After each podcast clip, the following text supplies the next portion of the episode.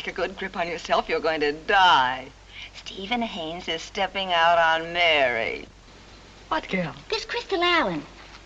Crystal Allen? Yes, you know, the girl who's hooked Mr. Haines. Now's your chance to go in there and put an end to this thing, Mary. Go in there and just say a few quiet words. Tell her you'll make Stephen's life an absolute tornado till he gives her up. Look where she was six months ago, and look where she is now. Sylvia, you're very confident, aren't you? Yes, because I know Stephen couldn't love a girl like you. Well, if he couldn't, he's an awfully good actor. It's ticklish business any way you look at it. Come on, we'll stick together.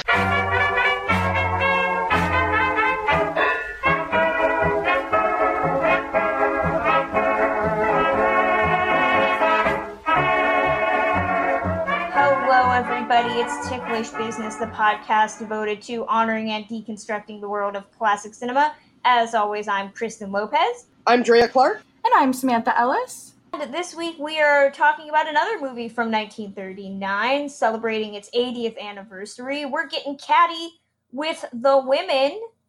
But before we get into that, you still have time to join our Patreon drive. We want to thank the amazing people who have joined Patreon for us since we started. I especially want to thank Kia McNabb, who is our new patron at the Ava level, which is our $5 Patreon. Hopefully, you enjoy all of our special bonus content as well as our snazzy new pins, which I'm going to be sending out to patrons new and old at our Ava and Lombard level. Still have time to get one of 30 limited edition Marilyn Monroe centric pins designed by the fabulous Samantha Ellis. All you have to do is check out our Patreon and maybe consider signing up. Of course, Patreon gets you access to two bonus shows, including Based on a True podcast and double features, three pins, and a host of content, including our TCM Film Festival audio, random interviews, and access to these episodes a whole two days early.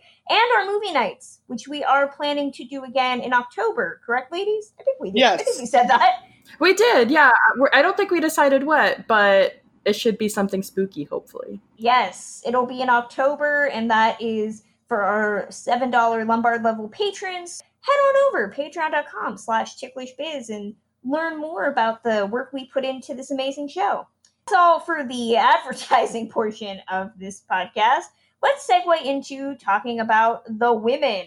This is directed by acclaimed women's director George Cukor, based on a play by the incomparable Clare Boothe Luce, with a screenplay by Anita Loos, so you can't really get more feminist than this movie. We're going to get the plot out of the way too, because I seem to have a problem doing that. It tells the story of one of many issues I have with this movie Mrs. Stephen Haines, aka Mary, played by Norma Shearer, who finds out that her husband is a dirty cheat, sleeping around with a shop girl named Crystal Allen, played by Joan Crawford. The rest of Mary's friends, that include various married women, single ladies, countesses, all have opinions on it. You get trips to Reno, talk of divorce, Virginia Weidler as a precocious little girl, and Joan Crawford snark. I have seen this movie several times. I think I talked about it. In case you were curious why we're not talking about My Man Godfrey, that episode, which was fantastic, was lost in the great Zencastr debacle of 2019. We hope to reschedule it, but we talked in that episode about this screwball era and feminism and the concept of the rich. They're just like us. And I mentioned at the end of that episode that I had a very unique reaction to the women. I don't like it. And I don't think my opinion has changed on it in the four times that I've seen this movie. Sam, Drea, what was your backgrounds with the women before we recorded, and what do you think about it? I've seen this a few times, probably three or four. The biggest dive I did into it was this was something I watched for a college film theory class. You guys, not to brag, but I am several years out of college at this point, and how we talk about film has changed even in that amount of time. I have a deep love for the characters and the language. I love the wardrobe. Any movie, I'd be happy with a six minute fashion montage, but especially this one.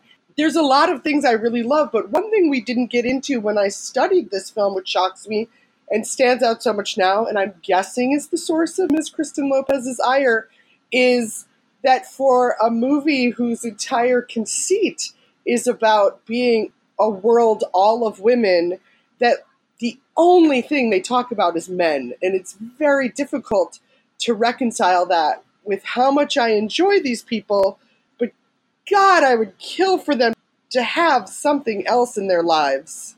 Drea, you're totally right. That's exactly my issue with this movie. It's not merely the fact that they're only defined by their husbands. The opening credits of this movie introduce all the women as Mrs. Someone. Their names are little parentheses at the bottom. You mean after they're first introduced as animals? I was going to say, and on top of that, you have these animal introductions. Joan Crawford is the cheetah, and Norma Shearer's the deer. Poor Marjorie Main is a braying horse, which I find to be really offensive. Rosalind Russell is a cat.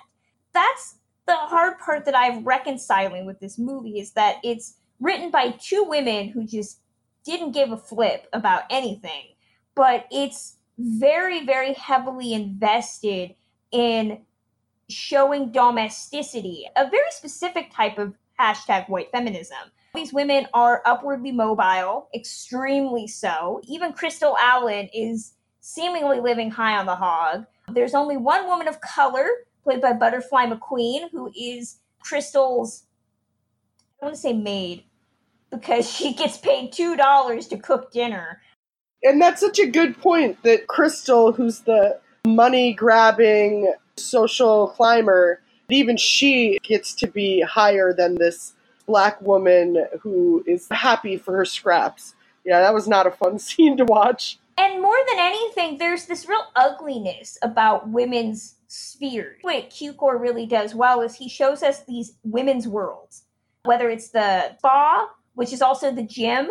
There's a really funny scene where it's just Rosalind Russell and Joan Fontaine swinging their legs around in really small shorts under the guise of exercise and hunching around like monkeys. Or the home, Norma Shearer's home, or even the cabin in Reno. He's showing us these worlds that are created by women, but it's filled with such ugliness. There is no true sense of friendship at the end of this movie. Maybe you get some friendliness between Mary and Miriam, played by Paulette Goddard, or maybe the Countess De Lave. There's this acquaintanceship, but it's never outright friendship because everybody is an inch away from stabbing each other in the back. What I kept thinking about was something like Mean Girls. Mean Girls is a movie about horrible girls being horrible to each other. But at the same time, there is a societal reason for that the cliquishness of high school. There is a catharsis at the end. Here, these are grown women acting very petty. Everybody says Mary's so nice, but they're willing to slaughter her verbally. How horrible it is that her husband's cheating on her, but we're going to tell everybody about it. And at the end, the catharsis is that Mary gets what she wants. At the end of the day, she still doesn't have any friends that she can trust or confide in, and her world is even more insular than the women's sphere because her world, the safe place, is her home with her husband and her daughter. And I have a real issue with that. I know it's 1939, and we talk a lot about mitigating for modern day, but I always had a problem with that. It's so stunning that this movie is such a product of its time and it definitely has those qualities that we dislike in films today. And when you really think about it, the tagline of this film on the poster, it's called The Women, but right underneath that, it says it's all about men, which it can't get more obvious than that. Really worthy question to ask is if these actresses were given the chance to make a movie that wasn't completely sexist with an all female cast, would they have done that in this time? That's an interesting question to point out. I've seen this movie twice this last watch was the second time that I've seen it. It's so fascinating that it's so sexist in nature and it's so catty, but this is still a very, very beloved movie, especially when it comes to the films of 1939. I see so many female writers, female film critics that praise this film, especially because of the actresses in it, but also beyond that. In the same way that Mean Girls is quoted in the classic film community, a lot of the lines in this film are quoted. It's really exceptional. It's a strange separation between what's acceptable and what's beloved. That's a great point. This movie is heavily, heavily loved by fans, and I want to make sure people know that we're not saying that you should not love this movie. I do feel that there is a lot of progressiveness to it that is, oddly enough, more progressive than what we see in 2019. This is a film in which there are no male actors. There's not even a dude that walks through the scene this is a manless movie. I don't even think we see that anymore. There's always that concept of the four quadrant film. It has to please everybody. So you don't necessarily get movies nowadays that don't have male characters in them because automatically Hollywood believes that men won't go see it. We've talked about the women's picture before, and this is the de facto women's picture. It's a movie in which women are always the lead. And there are moments of progress. You know, Miriam, played by Paulette Goddard, is a single woman who ends up stealing another woman's husband, but she ends up taming him and seemingly is involved in some sort of happy relationship. The whole traveling to Reno and the subplot involving Joan Fontaine's character and how they support her when it's discovered that she's pregnant. There are these moments of progress that I think people really enjoy. And Sam brought up a good point. This is a stacked cast of women. Never forget the power of classic film fandom. I don't totally agree with you when it comes to the idea of them not having legitimate connections or friendships. When it ends, part of the pace of this, which is so delicious, it's so fast moving, it's so proto Gilmore Girls I love that, and I love the interchange, and it means that a lot of their exchanges are sparky or aside. There is more poking because it's so rapid fire, but I felt genuine connection between many of these women, and I also felt that the ones who were being particularly catty, like Rosalind Russell, who's I love so much in this. She's so outwardly horrible, and at first it's accepted and then she turncoats. It's clear that she's not being praised. She's clearly the bad guy or aligns herself with the bad guy, Joan Crawford, because of her heel turn. So that part of it, it's easier to watch it and get a sense of actual friendship or camaraderie or the complexity of women. I'm definitely aware of that, and I find it such an enjoyable watch because of it. And like you were just saying, the idea of in today's age that you wouldn't see a film without a man. Not to hammer my own point over and over, but I love to hammer, you guys, I'm like a carpenter, the idea of a movie with all men and no women or a woman is constant and still happening. And those movies, the men are not discussing women ever. And that's my bigger problem. I could look at the Godfather and slice out Diane Keaton pretty easily. There's other components in there. There's women threaded through, but if 90% of the film is men, they are not discussing women. They're not discussing their lives with women.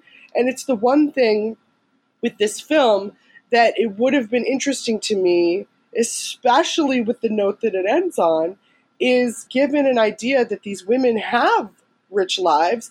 Norma Shearer's character, Mary Haines, when we meet her, she's on a horseback and she's learned to fish, you guys, which is the ultimate totem. And she takes photographs. She has all this stuff going on, but never do we see any of them producing or creating or doing anything other. So maybe that's what you're getting at, Kristen, of feeling like the gossip carries a heavier burden because the gossip is all they're giving us. I didn't really mention how I felt exactly about it before, but I do like this film. I enjoy it. The real testament of a woman's performance in a picture, though, is not how she holds herself with other women, it's how she displays that feminism around men. I adore the fact that this is an all female cast. That's so progressive and so necessary. But on the other hand, you have to compare Norma's performance, who I just adore Norma Shearer for one thing. I have to throw that in there. You have to compare her performance in this to something like A Free Soul. Is it really that important that she's with all these women when she still portrays this shy doe of a character that runs back to her husband in the end? Or are we going to praise her performance in a movie like A Free Soul, where she's opposite all these men, sure, not women, but she definitely exudes those feministic qualities and she holds her own and she does what she wants to do, sleeps around with who she wants to sleep around with in 1931. That's a pretty clear difference. It's interesting that you brought up Norma Shearer, and this is a good segue into starting to break down characters Norma Shearer is really presented as the perfect depiction of womanhood. She's, as you mentioned, introduced as this horseback riding fisherwoman who wears pants a lot. And she's a great mother and she's so understanding and she mingles with the chef. So she's really down to earth. If you watch a screwball comedy and you wanted to present the wealthy people as just like us, there's still that remove of they're just zany. No, Mary Haines is just like us in the sense there's more of this relatability ah. that she's level headed, but still able to mingle with people ah. beneath her. Norma Shearer always got this reputation considering she was the wife of Irving Thalberg. Joan Crawford has a line that she said in interviews that it's easy to play the saint when you're screwing the head of the studio. That that's always left me not necessarily not liking Norma Shearer, but I feel like Norma Shearer really got pigeonholed in playing these godlike women. She's just so saintly in this movie. Have you seen A Free Soul? I have, yeah. Because I don't know. See, I feel so strongly in the opposite direction because this is a very good example of being pigeonholed into domestic woman, but her pre codes really show off how much of a feminine pioneer she was. I can see it, and I've seen a free soul. I like a free soul, and I definitely agree that her pre-codes pre-code let every actress stretch themselves, really. But it is hard not to watch this and really see it as representative of a lot more of her films. Stuff like A Free Soul is a bit of an outlier in the grand scheme of things. She played Juliet when she was in her late 20s. That's true. On the other hand, the fact that she was given an Oscar for The Divorcee, where she plays a woman who points out the double standard in men can cheat, but women can't, that type of part defines her career. Even in a movie like Marie Antoinette, yes, she plays this saintly figure and she's just this woman on a pedestal as this historic figure but she also cheats on her husband. She tries to run her country behind her husband's back a little bit. And she did play a lot of those parts that showed off that desire for more rights for women and more of a voice for women. You know, I love it when you guys start to fling other films at each other. It's a true delight for my soul because you know so much, and I did not expect Marie Antoinette to make her way into this conversation. Um, one of my things with Mary Haines was I was grateful for the idea there's a version of this story of the affluent woman who's being cheated on and her husband's made a fool of her and everyone in town knows and she just clings to him anyway.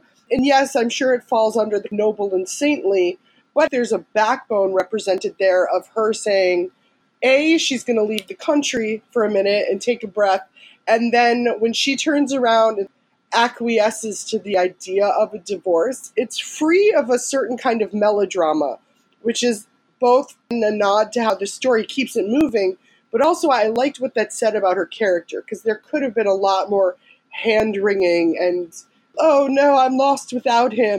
She stiff upper lips him, which is another way at it. And I dug that. That's really true. What I love about it is yes, we do see her as the shyest character and the most traditional, but at the same time, her decision to leave Stephen after all of this was what she thought was the bravest thing to do. And then you're right, she does take a breather, she thinks about everything, and then she turns around towards the end of the film and says, Okay, well, now the bravest thing for me to do is to not let him go without a fight. I see that he's unhappy. I don't want that for him because I still love him.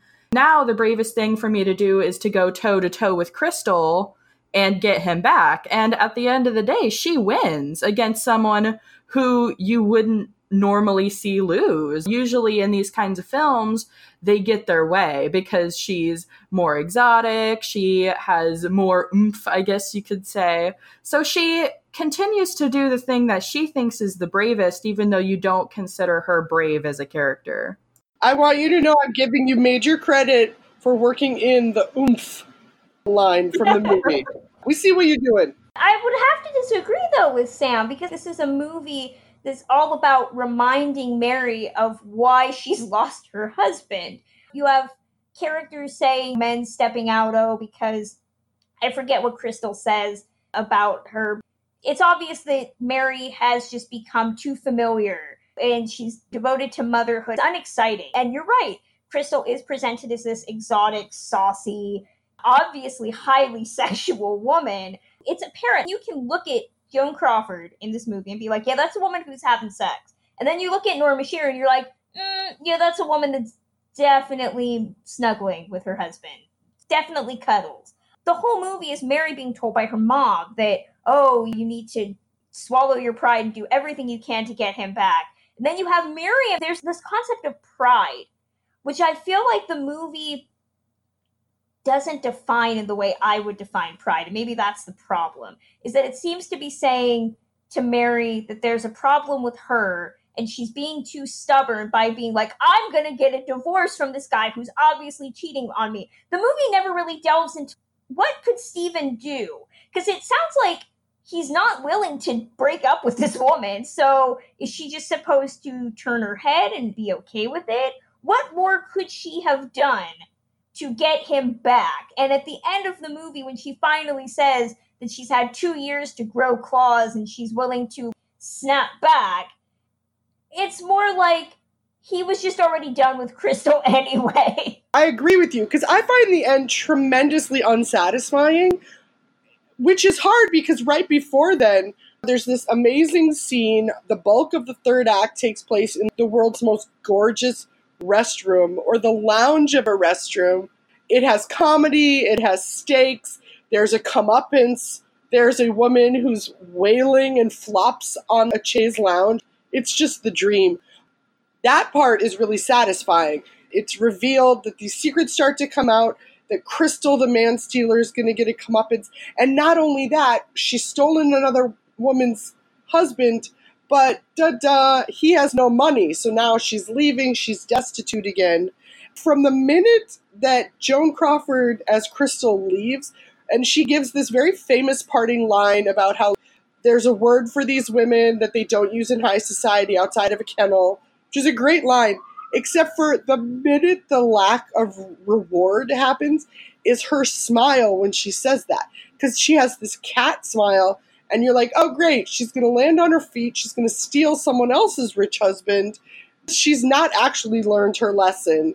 I don't get that satisfaction. And then we see Norma Shearer running out in the most dramatic, running up the staircase and literally reaching out to the dream of her husband. It's hard because the instruction she's given by her mom when it first comes out and her mom reveals she went through the same thing with the father. And what women have to do in their situation is to swallow it, turn the cheek, and pretend they don't care. And you see Mary Haines take a stand against that, which I appreciated. And then at the end of it, it negates the fact the claws, like Sam mentioned, that she's got out now. They're not to defend herself. It's really just a halfway of oh, my claws are out in that I won't turn the other cheek. But still, at the end of the day, all I want is my husband. And that's not as satisfying. the claws are out to rip Crystal apart, not to rip her husband apart. That's my thing, is that she seems to think that the problem is just Crystal. And I hate to be that person that's like, it takes two to tango, but that's my problem. It also is the issue with her husband. I kept thinking, movie ends with, as you said, Norma with her arms outstretched. I feel like that relationship probably had like six or so good months, and that's about it.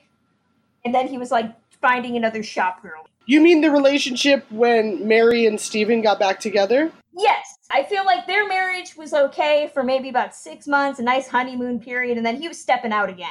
Yeah, I would probably agree with that. But in looking beyond analyzing just the Haineses' messed up relationship, the other reason that this movie resonates with people, aside from the many very realistic and very believable problems with male female relationships, there are so many exchanges in this that are the best exchanges I've ever heard. And then five minutes later is the best exchange I've ever heard. There's this whole moment when it's just Joan Crawford on the phone to Steven. One of her beautiful coworkers keeps circling by, making asides, and she covers the phone and has to say something. It's just perfect. It's seven minutes of a perfect little snippet. That's one of the things that buoys this movie overall and makes people overlook the central problems, the red flags of the Haines relationship is all of those delicious moments. Don't you guys have standouts like that that stick with you? What I really noticed this time around watching it is how the camera captures the look of women, especially in private moments when the artifice is dropped. So I love it when there's these gaggles of women in these movies. So there's a great moment in the beginning when they're going through the different rooms of this day spa. And you get these snippets of conversation from different women, culminating with one of my favorite lines. Some rando woman is getting a massage, and she says, I still would have taken a shot at him, just like I did at Judge McClure. And I was like, Did she shoot a judge? That's amazing. Where's her story? I would like to know that. Or the look on Rosalind Russell's face that the camera captures right before she bites into Paulette Goddard's leg the camera really goes real world. This is what happens when women stop with the nail polish and the lipstick and the dresses and just start getting real. And some of their facial expressions in this movie are just awesome. The cinematography in this movie is already lovely, but I love how the camera captures these moments where the women let down their artifice. The thing that I love about this movie is there's either the women that you love or the women that you love to hate. Personally, one of the characters that I love is Joan Fontaine. She's the control group, the more or less normal marriage, and then everyone around her is just insane. Then you have the characters that you love to hate. Case in point, Sylvia Fowler, Rosalind Russell's character. She is just so ridiculous. It's a role that's so perfect for her. It almost makes you wonder if there were ever women who are really like that. And I hate to say it's like great and it's not at the same time because she's so crazy, she's so manipulative that it's probably a bad example for women back then. Men probably watch this film and are like, oh, yeah, my wife's like that. But at the same time, it's a character that you love watching on screen whenever she's there. Oh, she's incredible. Sam is our Joan Fontaine. I love her. I love her so much as long as I can be the Marjorie Main, because I felt a real kinship. I don't love the idea in modern actual terms, but I love the idea of these women having to congregate in Reno to get divorces like they're at a summer camp ranch. It's so absurd and so wonderful, and having Marjorie Main's grumpy but just to the point. That shot you were talking about, Kristen, before she bites Paulette's leg, that follows maybe one of my favorite fight scenes in all of cinema. That those two women, Rosalind Russell and Paulette Goddard, were fighting each other. They kick a horse, or she punches the horse. There's actual fisticuffs. And in that, Marjorie Main just does this small aside of something like, well, they're pretty well matched up. I love it so much. It's so absurd. The blocking of that entire scene is just genius. Right? Completely. Like I agree. I think that's one of the best fight scenes, at least between women. It's so smart. It probably displays a really bad example of women, but it's just so fun to watch. Sam brought up Joan Fontaine, and it's amazing to think that this is really the movie that kickstarted a string of hits. She was not an A-list star when she made this movie. She had done Gunga Din the same year. She's barely in. It's not a Joan Fontaine movie. This was really the test. And then after that, it was just hit after hit after hit of leading lady roles. You watch this movie and you're like, Joan Fontaine's in this? She's not that special. She's very lovey dovey. She's always in the background. She is the moral compass. But you never really see this as a star turn, but it really was for her. And it kickstarted her being a leading lady. So we have this movie to thank for that.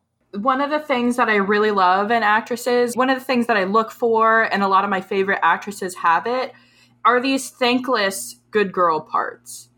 Joan Fontaine embodies that perfectly in this role. She's just so pretty to look at and she's so sweet. And she really is the moral compass of the film. She gives such good advice. Meanwhile, she doesn't have her own stuff together. She's so naive and so sweet. I love her role. It's probably my favorite, to be perfectly honest. I know it's not a big part, but I just love watching her really tender moments in Reno with Norma Shearer. You can tell that she's trying to look out for everybody else. Meanwhile, she has so much going on in her own life. I would watch this film and think to myself, okay, we need to put her as a lead in some movies. She has that fascinating combination of being truly beautiful, but also really accessible, and not in a total Pollyanna way. The most successful leading actresses, especially, and especially people who do a lot of romantic roles, like Joan Fontaine, are people who have that sympathetic element. You want well for her. She's earned it inherently. We didn't talk about Joan Crawford yet, which I feel like we have to. She's the other significant lead in this movie next to Norma Shearer. You could not have gotten two more different actresses. That's the point. You had Norma, who was the queen of the studio, and then you had Joan Crawford, who was the scrappy, clawing her way up to the top however she had to. That was her persona, and boy, did they run with it in this movie. She plays Crystal Allen, the shop girl who steals Stephen away from Mary. I love Joan in this movie. I know Joan is a controversial figure, and I've always appreciated her work.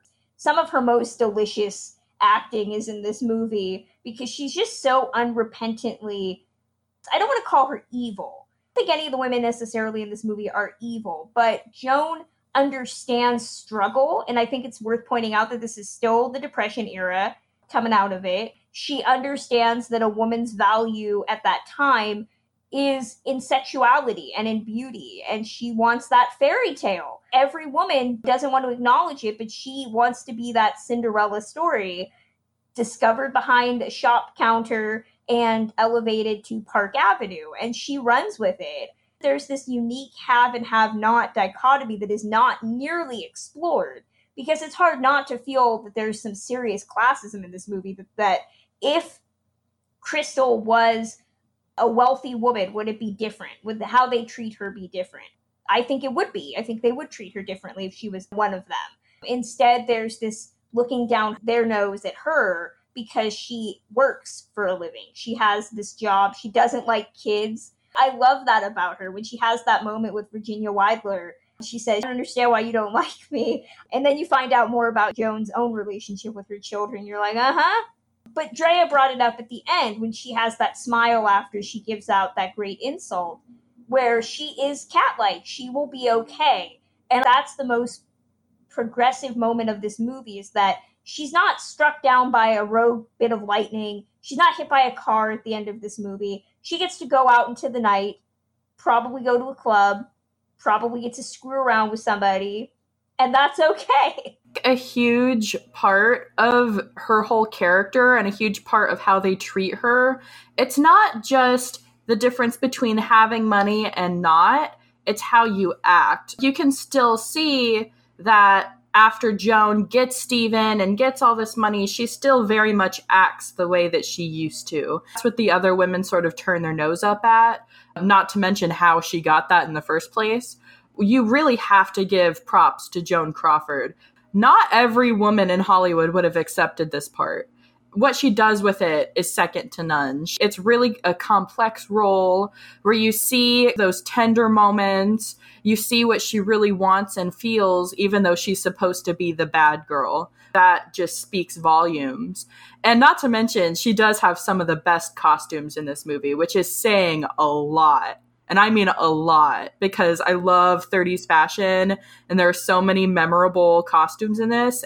I don't think I ever saw it in color, but I feel like it was a gold glittery number that she had with like a backlist. Her very last dress is this dynamic, all glittered, sequined thing. Really fascinating casting to have Joan do this because you need someone who's going to make impact like she is, but also this is a character that I very much would have believed a much younger woman in because there's often the sense, especially with society, women with rich women, that they're going to get these younger trophy wives, whereas Norma Shearer and Joan Crawford were maybe just a year or two apart. They're similar in age, possibly even similar in beauty, though in different kinds of beauty. It's much more about life experience, sexuality, how that's coming across. And I really appreciated that Joan Crawford's character is mercenary, but seems to almost enjoy it. The scene that I mentioned earlier, just watching her in the exchange in the perfume counter area where she works, first she has this prolonged phone call, and that's hard. She's acting against no one on the phone, and then this girl who keeps circling her, and she's changing tone. She's harsh and sharp with the girl, she's lovey with the man on the phone, and then she's pathetic and pitiful and she's doing so much. And then when she steps around the counter and is dealing with the Rosalind Russell, then she's playing oblivious and she's doing a lot. It was just in that sequence, it really made me rethink how she's seen as an actor because there was so much flexibility in what she was doing. The rest of the cast is also just amazing. We haven't talked about Rosalind Russell playing a character that I feel is actually worse than Joan Crawford, Crystal lays it all on the table. You know she's a villain, it's obvious. Sylvia is that person that tells everybody to go to this woman who does everybody's nails, where they'll hear about Mary's marital troubles. When she's confronted, she starts crying and whining about how she's that person that would start whining about how everybody's being mean to her after she just insulted you. And I find that to be worse she's telling Mary about how Crystal's hanging out with her daughter, I would think that you would want me to tell you. You told me not to gather into your affairs, so I didn't tell you at the first moment. And maybe because I know people like that, I hate her character so much. But I think the movie also hates her too, because talking of costumes, she is given some of the worst costumes in this movie. The dumbest hats. And the eyeball sweater. Poor Rosalind just gets the short end of the stick because the movie seems to openly hate her character as well. But the movie is right in that. That ridiculous eyeball sweater, which I would wear, is the first thing we see her in. Actually, ridiculous is a great word for it. We are meant to look at her and know that regardless of her station and the people she's surrounded with, that she's ridiculous. The fact that she is this woman who's just a deep gossip and hurtful to people around her is acknowledged and therefore she's seen in a ridiculous light, which I'm grateful for. If they hadn't given her that sheen of ridiculousness, I would have wondered if they really knew how terrible she was. She's just so over the top and she's worse than Crystal. I would not mind knowing a Crystal Allen, but if I knew a Sylvia Fowler, I would kick her out the door. You mean Prowler? Yes, Prowler. Oh my goodness. That's one of the reasons why I love Paulette Goddard's character so much too. She gives her her comeuppance, and that's pretty much all she's there to do. She also has those really snappy one-liners. And we keep talking about the costumes, but one of the best costumes is her riding outfit. It is so, so cute. I love that Paulette Goddard exists just to bring her down. There is a good range of women in this film that's all women. If it had just been a couple people, other than the case that Kristen's already made towards Mary Haines being this archetypal obedient wife. There's such a range of female expression. I'm sorry, of white, very wealthy female expression. The women are coming from a lot of different perspectives, which is fun. Paulette Goddard is fantastic, even though, much like Joan Fontaine, she gets marginalized quite a bit. This was also a movie that introduced her to audiences in a big way. And then after this, she would do two well regarded quasi horror comedy films with Bob Hope, The Cat and the Canary, and The Ghost Breakers, which, if you have not seen The Cat and the Canary, you should. It's really, really a fun movie.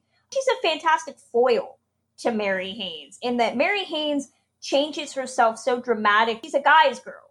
Whereas Paulette's Miriam, it's not a coincidence that both women have similar names too, Mary and Miriam. Miriam is one of those women who does not change herself for a man. She is who she is, and Howard Fowler is just into that. Um, she almost gets to have it both ways. She gets to be the crystal and take a man from a woman who doesn't doesn't deserve him. Sylvia doesn't deserve her husband. And she succeeds, but at the same time, she still is relatable and likable and down to earth. She also gets that outfit which consists of what shorts and a shirt and cuffs. She gets these weird random cuffs on her wrists, and you're just like, shouldn't there be a shirt attached to that? She is the contrast to Mary, can inhabit all of these people in one woman. She definitely does teach her a lot. You can tell. She's a character that's been there, done that, and she has her own advice to pass along to Norma Shearer's character, who's a first timer at this. That's the reason for her and the Countess's existence. They've both been there. They serve as a point of comparison for characters like Norma's and Joan Fontaine's. The one of the positives I can give it as being an all-female cast, they do talk about men a lot, but at the same time it does pass the Bechdel test. And there's such a variety of women. There are no two similar personalities, even though this is directed by a man, George Cukor, and it was financed, I'm sure, by men. They don't feel and they don't portray that all women are the same. That's not to say that Hollywood didn't desperately try to do this with men. They tried to remake this several times with men. A couple months after this came out, Jack Benny did a sketch of this movie with an all male cast playing their female characters. And I kind of want to listen to that just to hear a man say Joan Crawford's lines, including that one about taking their clothes off. They did it with the original dialogue? That's what it says. It says all male cast members in female roles. I'm assuming that they just lifted the script. I'm so confused. Yeah, I will be hunting this down. And then in 1960, MGM actually wanted to do a remake called Gentleman's Club that would have involved all men and it would have involved a man who finds out that his wife is having an affair with another man. And then he goes to Reno to file for divorce and finds himself trying to fix the situation when he discovers that the other guy is only interested in his wife for her money. Now, nothing ever came of it, but they had a cast plan for this. So it would have involved Jeffrey Hunter as the Mary, Earl Holliman would have been the Crystal, Tab Hunter would have been the Sylvia, Lew Ayres would have been the Countess de Lave, Robert Wagner would have been in there, James Garner would have been in there, they wanted James Stewart and Ronald Reagan in a role, as well as Troy Donahue. What? Oh my gosh. Okay, the part that makes me laugh the most is Tab Hunter in Sylvia's role. The most normal dude in the most ridiculous part. Robert Wagner would have been Mitchell Ahrens. He would have been our Paulette. And Joan Fontaine's character would have been the James Garner character. Oh my gosh, he looks like the most mature of them all, and he would be playing the innocent one. Oh my gosh, I have no words. I am very interested. This movie never got made. But they did remake this movie several times. They remade it in 56 as a musical called The Opposite Sex with June Allyson and Joan Collins as our Mary and our Crystal God. You can tell what decade you're in based on how they remade the women. And then they remade in 2008 with Meg Ryan and Eva Mendes the women is still a popular story to adapt. I can't believe they would even try. I haven't seen The Opposite Sex. That might be okay. I know they showed it poolside at the film festival this year. If they did a remake of this, the difficulty is I would want some of that female agency subscribed to them. It's tricky because the whole hook of having the women is that they're talking about the men, which I get. But you guys, it's the one thing I want to say over and over again. So I just had to say it again one time. Just talk about fishing more. I don't care. That was enjoyable. Your weird little stuffed fish. There's other things they can discuss. I have not seen the 2008 version, which is actually written and directed by a woman. But I do know it got really bad reviews when it came out. I've seen it and I can't watch it again. It was so disheartening. it didn't bring any of the good stuff with it. And part of it is there's something about this film set when it is that rapid fire talk, which isn't really natural. People don't always talk over each other at such a pace. When you try and bring a naturalism into it, it really exacerbates the ugliness of how they're treating each other. Maybe I'm giving more permission because of that language and because of the cadence of everything. It makes it feel light and bubbly, even when they're digging, if that makes sense. It's definitely fascinating. I do want to touch on really briefly before we close it out. This movie, it's two hours and 15 minutes. And I always feel like this movie starts out really strong. And then once they get on the train to Reno, I lose interest until the confrontation in the final five minutes. Does anybody else feel that way? Yeah, it is a little bit poorly paced. At the same time, there are a lot of positives to draw on, and it's a mixed bag. It's a mixed bag of women, it's a mixed bag of emotions and relationships, and it's a mixed bag as far as the production itself goes, too. Yeah, the first hour is really strong. Where do we all stand on the women? Do we recommend it? I still don't love this movie. This is never going to be something that I want to watch just regularly, but it has some snappy banter, and I do think it's an interesting and necessary film to watch. There's a reason that it's shown in film classes. Drea mentioned watching it in a film class. I watched it in college as well as part of a film class in a landscape where we do not get to see women in their world as a movie that is celebrated, it's always going to be where can we fit in men? It's an interesting time capsule of something that we still can't see today. It's really hard for me to recommend this film or not recommend this film because this is a movie that every single classic movie fan should watch at least once and then make up their own minds. If you really are appealed to these characters and these actresses all in one film and if you like the performances and you think that this is a good movie, go for it. Watch it as many times as you want because there are a lot of diehard fans out there. But if you don't like it as much, I can definitely see the reasons why. I love it. I'll watch it when there's a good opportunity. Like if this was ever at the TCM Film Festival again, I would probably go see it. But it's not an all-time favorite. I would personally rather see other Norma Shearer films because I'm a particular fan of hers. Same with Joan Fontaine but it's definitely a good watch when it's on. I love this film despite myself. Maybe I just like getting the platform to complain about the same thing over and over. I find it a fun view. There's other films you want to revisit all the time from the wonderful feeling they give you, if it's giddiness or heartbreak. This isn't that, but there's a peppiness to this that I'll always respond to. That's exactly how I feel too. It has a rewatch factor, but it's not a favorite that I would binge all the time. Listeners, send us your thoughts on Norma Shearer, Joan Fontaine, anything involving the women, including the 1939 movie itself. You can email that to us at ticklishbiz@gmail.com, and we'll read it on the next episode. As always, I'd like to thank my co-hosts Drea Clark and Samantha Ellis. Sam, where can fans find and get in touch with you online? What's going on with your writing? You can always find my blog at musingsofaClassicFilmaddict.com. You can find my Cooking with the Stars posts every month at classicmoviehub.com. Next month, I have a really nice Gloria Stuart recipe because I really wanted to get a horror lady in there for October. You can follow me on Twitter at Classic Film Geek. And Drea Clark, what about you? I'm on Twitter at the Drea Clark, and my contemporary movie podcast who Shot Ya is on the Maximum Fun Network and available wherever podcasts are found. And you can find me on Twitter at journeys underscore film and learn all about my writing. If you want to hear more of my thoughts on classic cinema, you can head over to journeysinclassicfilm.com. I'll be posting in the next couple of weeks an interview with Preston Sturges' son, Tom Sturges. Was a lot of fun. He is awesome, and we love Preston Sturges around here, so stay tuned for that. That's going to close out this edition of Ticklish Business. Of course, you can listen to Ticklish Business wherever you get podcasts, either directly at ticklishbusiness.podbean.com, Stitcher Radio, Player FM, Apple iTunes, Spotify, and SoundCloud. If you listen to us on any of those platforms, give us a rating and a review so that more people know about us.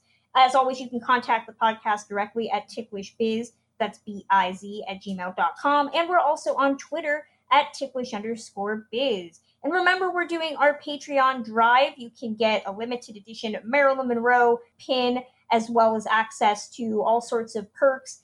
All your donations go straight back into making Ticklish Business the classic film podcast that it is. You can get access to my bonus shows. William Bibbiani and I look at how Hollywood talks about itself with Based on a True podcast.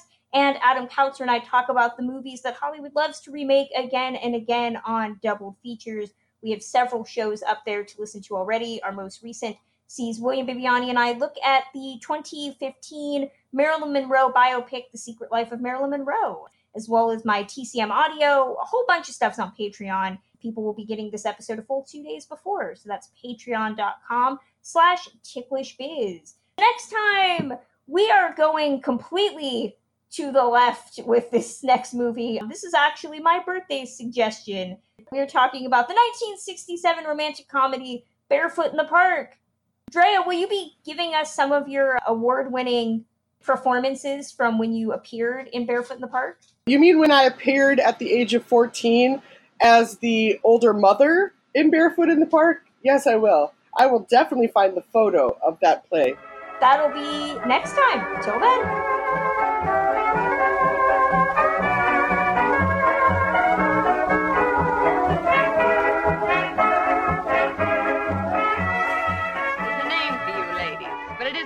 High society, outside of a kennel.